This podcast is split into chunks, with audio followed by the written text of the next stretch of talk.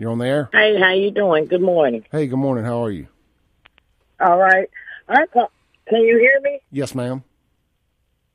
All right. I call in to talk about um the black community, Okay. and I can I can do this because I'm an African American female that's living in the black community. I'm so sick and tired of this white, black, white, black, white, black. If you drive around the black community, which I do on a daily basis, Jackson is ran by black politicians. It's a shame before God the way the city of Jackson looks. The mayor has came into this city and literally put a curse on the city of Jackson. Oh, I firmly believe there's a demonic spirit cursed So over this city. why city. would they want to talk about what you're talking about? What's going on in Jackson? I mean, you talking about what's going on in Jackson. You's a Caucasian. I'm talking about what's going on in Jackson. I'm a, I'm a black female. I mean, that's your right. I mean, you're supposed to talk about those things. Nobody else is talking about it. They robbing the hell out of Jackson. They set they ringing they they they they ring running drug ringing.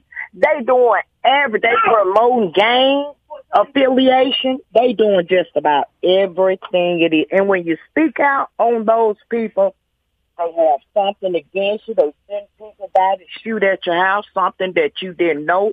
They have a person, a bandana, you call in. They have your name marked in the city of Jackson. So if all your listeners, when you hear that, damn the city of Jackson and these niggas, fake niggas in Jackson, and I can say that because I'm a nigga. Good day and enjoy your day, sir. Thank you. You know, to her point about about talking about Jackson, I learned early on when the Save Jackson stuff started that they are more offended by you acknowledging what's going on. They're more offended by you reporting on it than they are what actually you're reporting on. The, the, the crime is not nearly as big of an issue as somebody acknowledging that there's a crime problem, you know, and, and I- I'll listen to uh, black radio hosts and podcasters, and I'll use Kim Wade as an example because he's here on this station. He's a friend of mine.